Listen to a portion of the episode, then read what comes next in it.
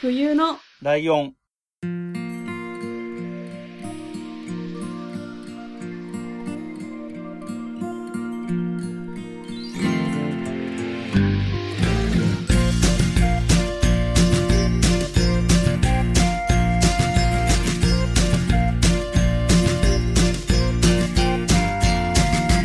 この番組は山梨県出身以外共通点のない2人がそれぞれ好きなことを話す番組です冬のライオン第192回椿ライドウです真冬ですよろしくお願いしますよろしくお願いしますはいはいえっ、と真冬さんのターンもだからこれまだ2回目とかなんだよね今年に入ってからだとねですねなん緊張かすごい緊張スローペースになった感じしますけどね なんか全体的に確かにはいえー、そんな真冬さんは今回は何のお話でしょうかえー、まあタイトルをつけるとするならばはい最近の推し活と初恋の話あそうそうそんな話でしたことですね、はいはいはい、まあ、今回も2本立てでちょっと2 本立てでっていうかまうんあちょっと言いたいことがあるので喋りますはい、はいまずまあ推し活についてなんですがうん、あの、1月31日にですね、群馬県高崎市に行きまして、はい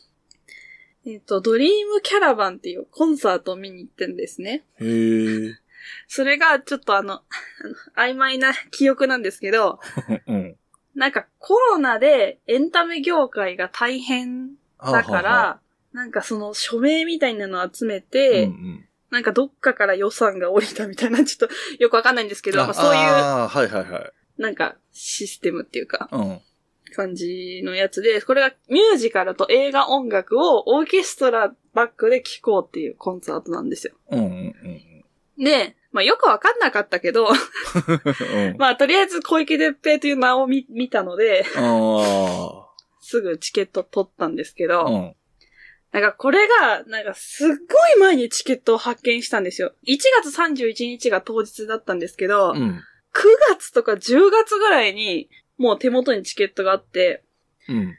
で、3列目って書いてあったんですよ。はいはい。で、ああ、3列目か、まあ別に、なんて言うんですか。ファンクラブのチケットだったらそう珍しくないから、うん。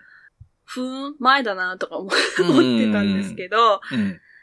なんかこう、噂に、噂っていうかなんかツイッターとかに見てると、うんこれ全国でやってたんですよ、いろんなところで。はいはいはい。で、他の地域に行った人が、うん。前列が潰れてたみたいなことをああ。言ってたような気がして、うん。うんで、まあ、ホールで前列がき潰れてることって結構あるんですよ。うんうん。あ、の、オケが前、っていうか下にいる場合、あオケはいスはいはいはい。トラピットがあるとう、ん前になったりするんですけど、でもオーケストラがステージにいるわけだかうら、んうん。うん。そこが潰されることはないだろうなと思って、そこの会場だけなんだろうと思ったんですよ。うんうん。私が行ってない会場だけかなと思って、まあ普通にバーって行ったら、うん全然気づかなかったんですけど、あの、うんまあ、あの、家族で行ったんですけどね、お母さんが急に、うん。なんかさ、前の人誰も来なくないとか言い出してあ会場中はいに。はいはいはえ、確かにってなって、い。 その1列目、2列目ぐらいの熱いファンがうん来ないわけないよなと思って。うんてか冷静に考えてこれ一番前なんじゃねみたいな、うん。どんどん気づいてきて。うん。ただ結局蓋を開けてみたらコロナ対策で前すぎるとやっぱ歌声がかかるから、うんうんうん3列目からスタートっていうはいはいはいはい。ことだったんですよ。うん。それを開演10分前ぐらいに気づい て、なんと大パニックになっちゃって、えうん。うん。みたいな。で、しかもめちゃくちゃ真ん中だったんですよ。おー。こう3ブロックぐらいあって、左真ん中右みたいな感じであって、それの真ん中ブロックのちょっと左ぐらい、うん。みたいな。だからほぼ同センターみたいなところだったんですよね。うん。で、パニックのまま始まっちゃって、はいはい。で、前半と後半があったんですよね、コンサート自体が。うん。で、前半は、私たちとは逆の方でてっぺいが歌ってたから、ああ。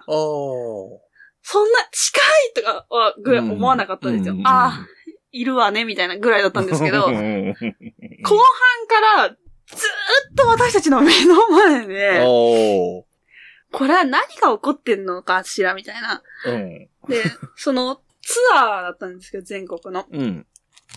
高崎が最後だったんですよ。ファイナルみたいな。ああ、そうなんだ。へえ。だからその、最後感想を言ったりとか、みんなで出てきてカーテンコールで、みたいなのが、めっちゃくちゃ長かったんですああよね。なんか本当にありがとうございました、みたいな感じで、ー。うんうんその時もずっと私たちの目の前 に哲平う君ん。がいて、うん、まあ何人かその出演者の人いるんですけど、うんうん立ち位置うん。がもう、ドンピシャで目の前で、うんうんうんもうもうもうもう、もう、中止パニック、なんか記憶がもうないぐらい。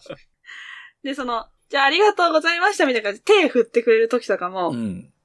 なんかまあ、当たり前ですけど目があったりするじゃないですか。はいはいはこういやってキョロキョロしうんうんて、うんみんなにありがとうって言あって、そうだよね。もうもう、うん私から目をそらしちゃって、もう無理無理見てられないと思って。でもなんか変な方向いたりして。まあそれが最高に幸せだったっていううん。うん。話ですね。で、もっと前から分かっていれば、うん。心の準備ができたのに、あのパニックになあっあたせー、いそでっ。か、そっか、そういう、そうだよな。 真冬さんの性格的に言うと、それが、ラッキーとかでテンションが上がるじゃなくて、パニックになっちゃうんだよな。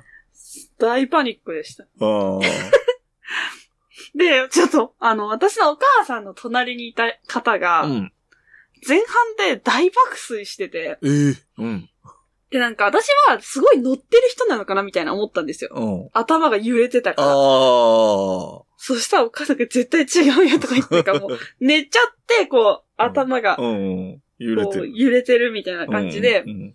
で、なんか、その、てっぺいくんじゃない方が、うん。本当にこう、一人ずつにこう、歌ってくれるみたいな、こう、ああ、はいはい。パフォーマンスみたいなので、めちゃくちゃ私たちの方見てきたんですけうど、んその人がめっちゃ寝てるから、うんお母さんが仲間だと思われたらやばいとか言って、うん。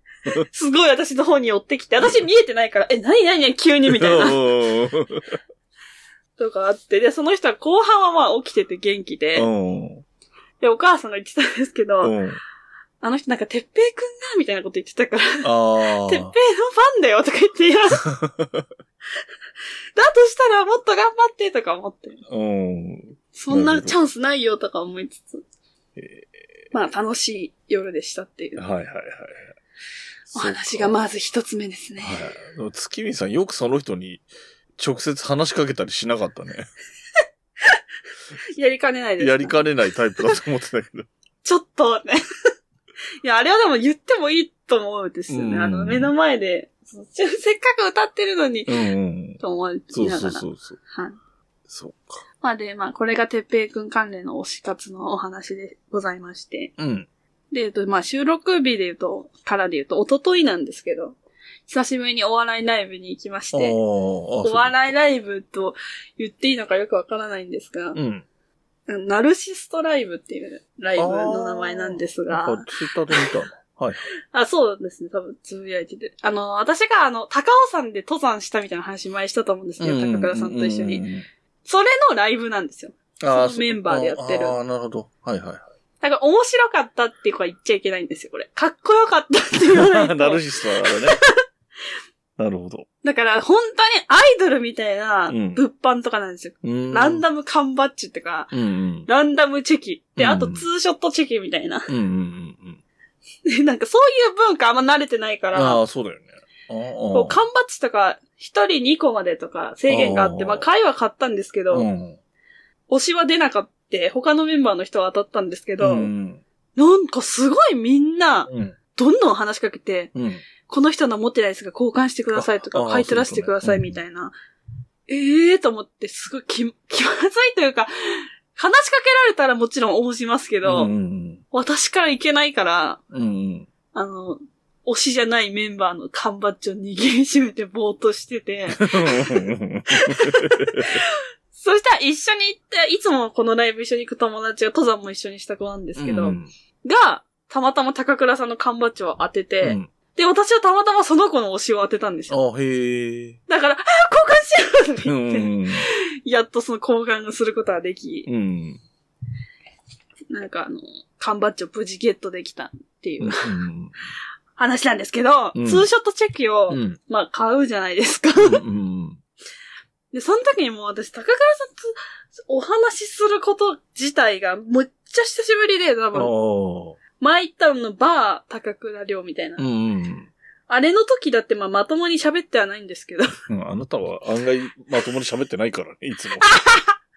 だから私、ツーショットチェキの時に、絶対この、こないだの私の誕生日の時うに、んメッセージをくれたことを、お礼を言わなければならないっていうことを頭に締めながら、他のこと何も考えられなくて、うんうんうんよし、そのお礼を言わなきゃと思って、あ、お願いしますって、違う、なんか、 まあもうパニックなんですけど、うんうん他のメンバーの人は本当にその辺の壁とかで写真撮ってたんですよ。うんけど高倉さんだけよくわかんないけど、なんか薄暗い奥まった部屋みたいなところ で、多分スペースがなかっただけなんですけうど、んうんうんだから本当にアイドルの会みたいな感じはいで、はい。普通に壁で撮ってる人は前の人も見れるし、どんな感じかわかるけど、うん入ったらいきなりいるから、めっうんちゃびっくりしちゃって、で、あ、俺言わなきゃ、俺言わなきゃであったら、急に、うん急にってこともないんですけど、うん髪の毛すごい明るくなりましたねって言ってくれたんですよね。あー高は倉いはいさんはが。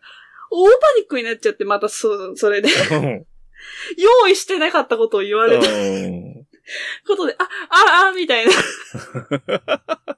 全然喋れず、なんか普通に喋ればいいものを、うんなんかわけのわからないことを多分言言って、まあ記憶はないですけど、うんうんわけのわからないことを言っうて、んもうだから、高倉さんの話を遮って、 私が言いたいことを言うみたいな。 そんなことよりみたいな。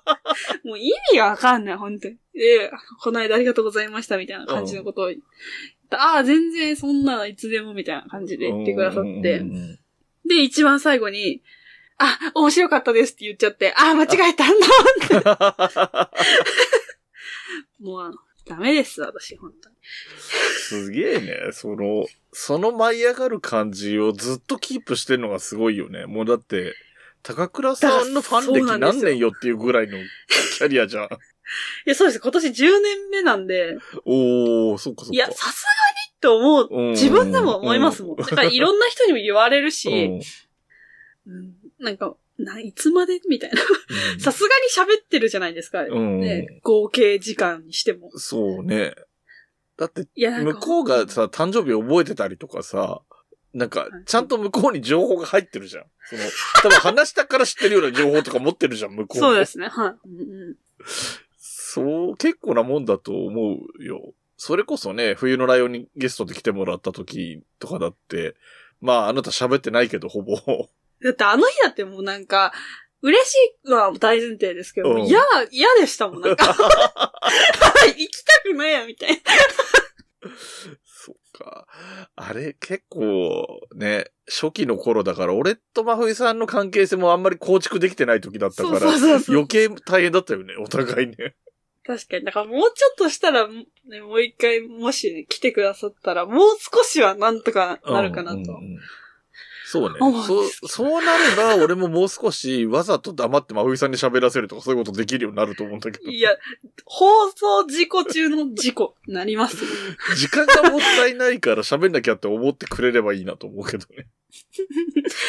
いや、だダメですね。本当に意味わかんない。あーと、自分でも思います。だうんそなんでしょうね。このパニック癖は本当によくわからないですけど。ね、もったいない よね。でもなんか、そのさ、 その、さっきも言った、その、冬のライオンにゲストで来てもらった時もそうなんだけどさ、はそのくせ度胸あんじゃん。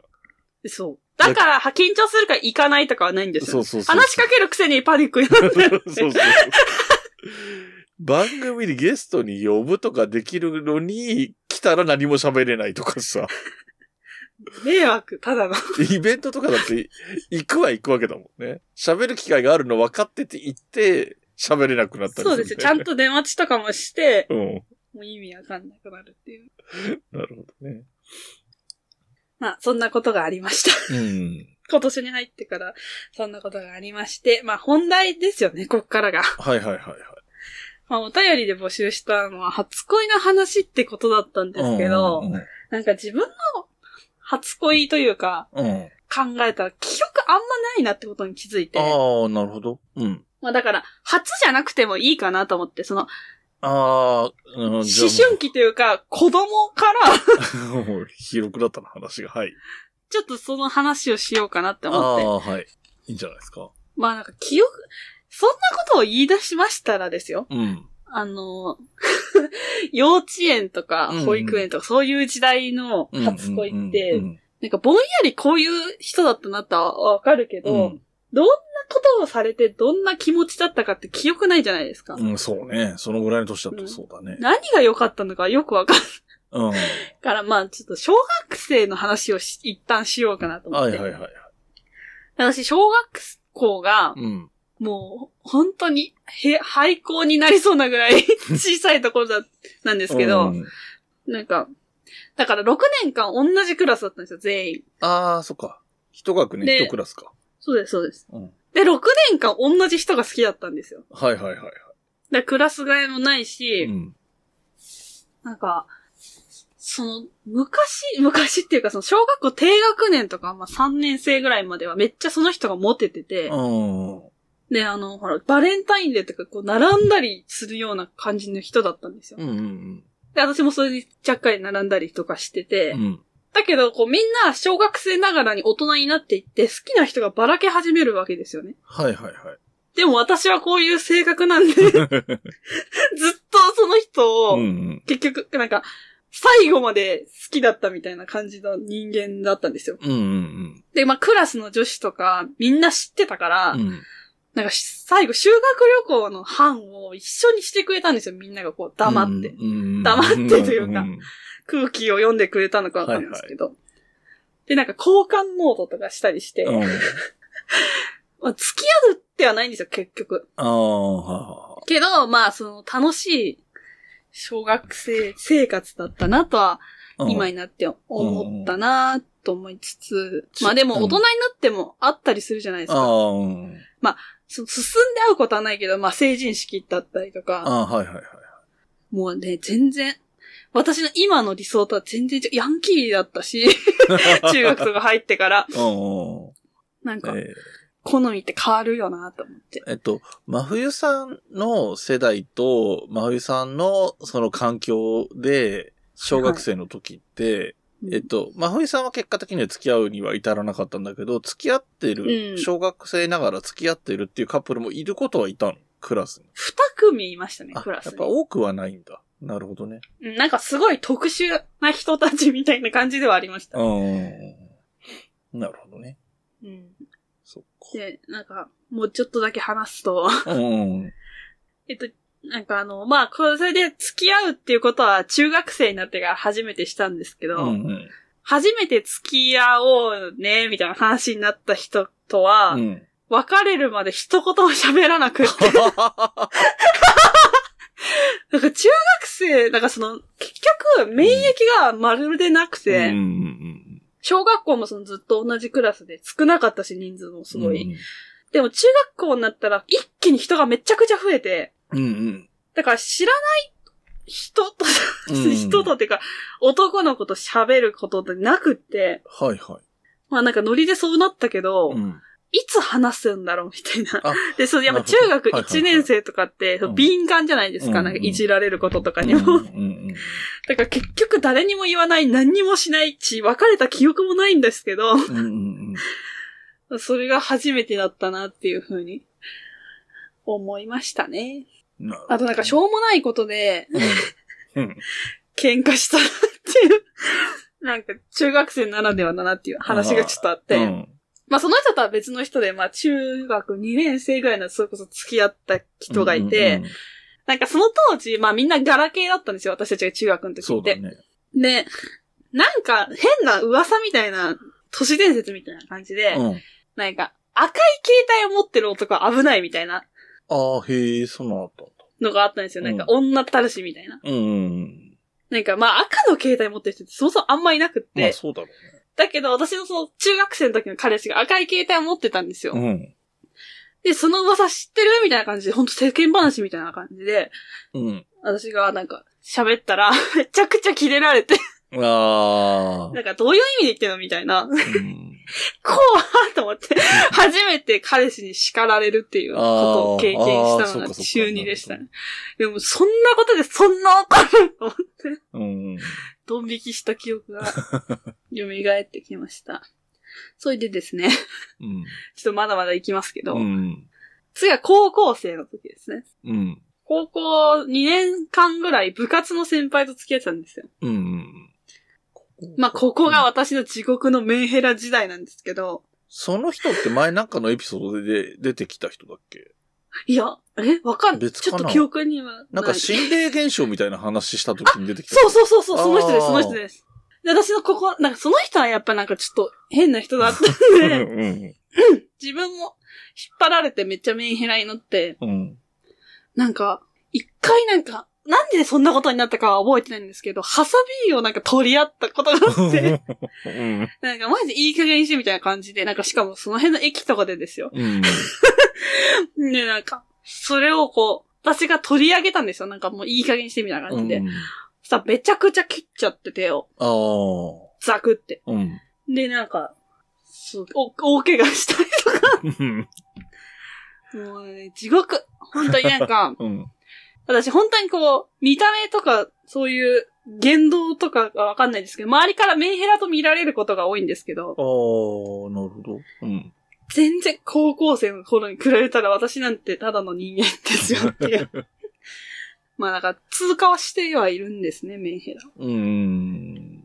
はい、で、あの、最後、ちょっと大学生の時の話なんですけど、 うんもうこの2年ぐらい付き合った人、私がツイッターでナンパした人なんです けど、あしかも、え、これ、ちょっと昔の話だから言いますけど、すごく気持ち悪いんですよ、私のそのネットのナンパの仕方が。うん。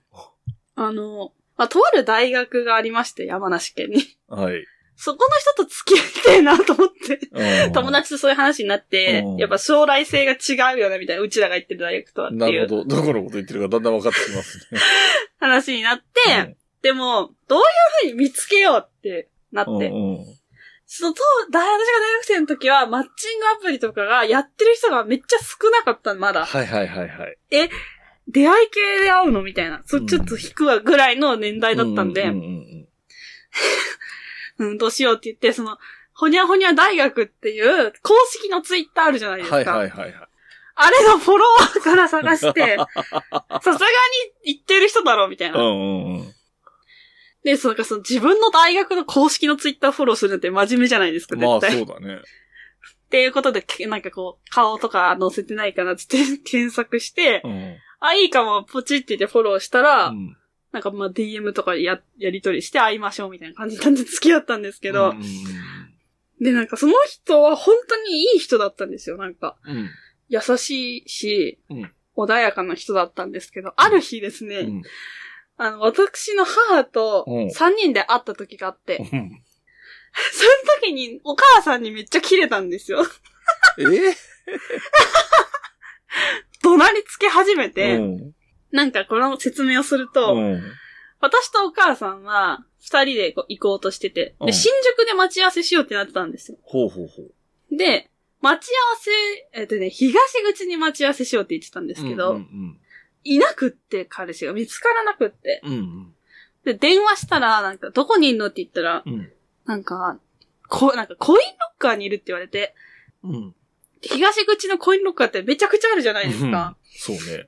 で、いやいや、どこのだよと思って、なんか、イライラしてきて、私それ聞いてたら、うんうんちゃんとここって一回で言えよと思って、この無駄な質問なんだよと思って、こっちもちょっとイラついてきて、うんえ、どこのって言ったら、うんうんあの、む前、一緒に使ったところって言われて、 うんそれもいっぱいあるんですよ。う何個もあって、いや、だから、などこなんだよみたいな。こんどこの店とか地下とかなんかいろいろあるじゃないですか。うんうんそのなんか無駄な質問してきやがってと思って、うんこっちはちょっと怒っちゃったんですうよ。んうんいや、いきなんでコインロッカーにいんのそもそもみたいな。うん東口待ち合わせって言ったやんみたいな。うんうん警察署っていうか、あの、交番あるじゃないですか。うんうんあそこに、ね、みたいな感じで行ったら、うんパーって来て、 うんで、お母さんが、え、なんかどこ行ってたのみたいな感じでうん言ったら、なんか、いや、そっちが遅刻してきたんじゃん、みたいな感じで、なんかすごい怒られて、うんまあ確かにちょっと遅刻しちゃったんですよ。うんいや、それもでも謝ってるんですよ、最初に LINE で。うんごめん、みたいな。遅れそうって言ったら、ゆっくりでいいよって言ってくれたから、うんうん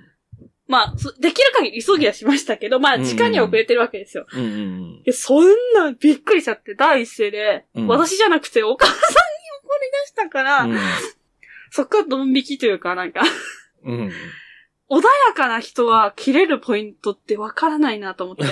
うんなるほどね。しかも切れる、だ、切れたら我慢できないってことじゃないですか、相手が誰であろうと。ああ、まあ確かにね。それがめっちゃ怖いと思って、うんまあそれが原因ですぐ別れたわけじゃないんですけど、やっぱそっからずっと思い出すじゃないですうんか。うん普通に笑顔で接してくれてる時も、うんいやでもあの時怒ったしな、みたいな。 うんうん私にじゃなくてと思って。うんうんわかるよ。いいつまたそういう風になるかわかんないな、みたいなとこあるもんそう、ね。そうなんですよ。うんで、まあ、そうですね。いろいろ。あとそのなんか、お金のこととかすごい怒ってくる人だったんですよ。うんうん私が推し活しすぎてるから、みたいな。その時もなんか一人で、てっぺいくん見に福岡とか行っててうん。う、んそれをなんか怒られたんですよね。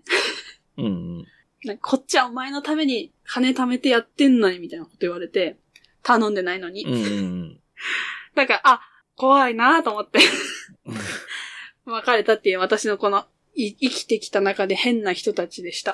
っていう話ですね。だからまあ、初恋っちゃ初恋なのかみたいな。まあ、そのうちのどれかが初恋なのかもしれないね。そうですね。まあ、ほんとちゃんと記憶があるのはこういう感じっていううん。感じをお届けしました。はい。で、ライドウさんはどうです かやっぱりこれ俺話す流れなのかなと思って、どうすんのかなと思ってちょっと今様子見てたんだけど。あのーうん。一応用意してきた話はあって、えっとね、はい。これね、まあよそでも話したことある話なんだけど、えっとね、6、7年前かな。うちの高校って、はいはい。割と伝統がある高校で、こあの、同窓会って、その何あの、もうすごい年寄りから今の人まで全部を対象にする同窓会みたいなのがあるタイプの高校で、う。でうんうんうん、その6、7年前ぐらいに自分たちの世代が漢字をやる年があったのよ。うんうん。それが毎年持ち回りなのね。44歳になる年とかかなか、なはんいはいはか、いあの、卒業して25年とかそんな感じで計算されてんだと思うんだけど、うんうん。で、その、規模がでかいからさ、やることの規模がでかいから、毎年それ漢字やる学年って、1年かけてやるのよ。何がそんなにやることあるのかわかんないんだ けど、めんどくさそう。で、なんか、俺とか東京にいるから、東京にいる人たちもいるじゃない当然。はいはい。そういう人は東京で集まって、なんか協力できるところを協力したりとか、地元ではこういう話になってますよって話えーをしたりとかっていうのがあるのよ。はいはい。で、それが月に1回ぐらいその飲み会みたいなのがその年だけはあったのよ。その後なくなったけど。ええまあまあ、それはそれで。はい、で、そこで、すすごい久しぶりに会う人とかいたり、えっと、うんうん知ってるけど話したことない人がいたりとか、はい。あと知らない人だと思って話したら知ってる人だったりとか、 いろんなことがあるわけよ。うんだから、えっと、そういう雰囲気がある中で1年間ぐらい、その毎月1回ぐらい飲み会やってると、お互いに、はいはあの、名前聞いたりすることが失礼じゃなくなるので、うんそういうことをいっぱいやっていくから。はい。で、えっ、と、それの集大成のその同窓会があった後の打ち上げで、うん。めっちゃめちゃ綺麗な女の人がいて、へえ。で、誰だろうっていう風に思いつつ、たまたまエレベーターが俺とその人しか乗んなかったから、はいはその人に名前聞いたら名前名乗ってくれたんだけど、い。うん。その人が初恋の人なんですよ。ええやば熱で、もうその時ってもう打ち上げとかだったから、俺も酒飲んでたから、テンション的に、なんか、うわ、初恋の人ですよ、みたいな感じのこと言ったのよ。ええはいはいはいそ。したら、向こうがかなりクールな感じで、いや、でも気づかなかったですよねって言われて、うわーはい。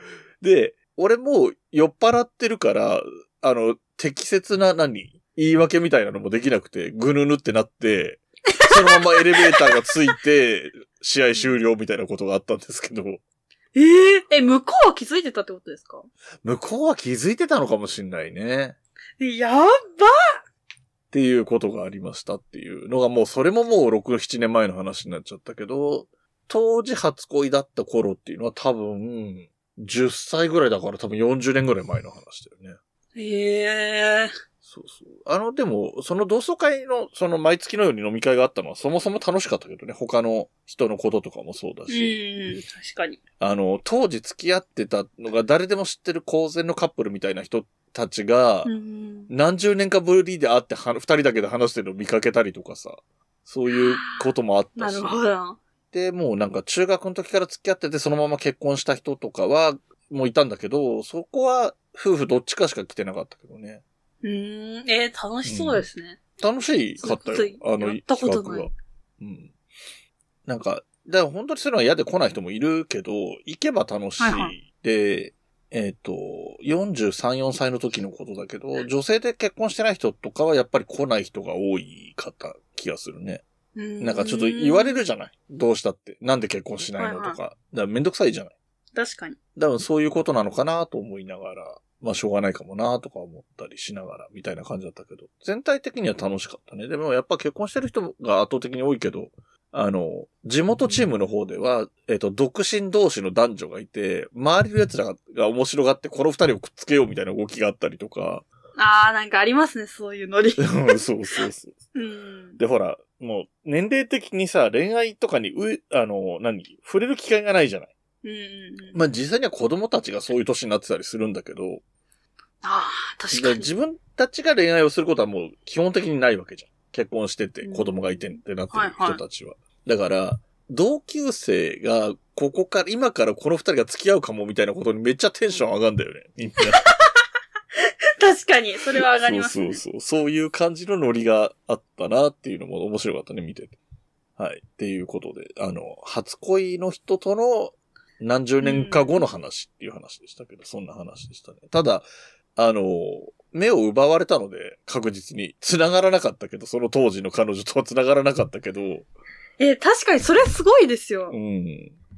うわ、すげえ美人いるじゃんって思って、なんか本当に。まあ、だからほら、わかんないからさ、名前も思い、あの、その人がどういう人か分かってない状態で話してるから、本当に極端なこと言うと、その人が独身だったりするかもしれないわけだし、確かに。何が起こるか分かんないみたいなとこまであるじゃない。まあ、そのうん人、どう、いあの時点でどうだったかもう分かんないけどね。なんか、もっと若い時に、えっ、と、小学校の先生、担任じゃないんだけど、小学校の先生と結婚したっていうのは聞いたことあったんだけど、へえ。えっとね、これさすがに大丈夫だよね。俺の身バレしてないんだから、この人の話、名前出さなきゃ大丈夫だよね、多分ね。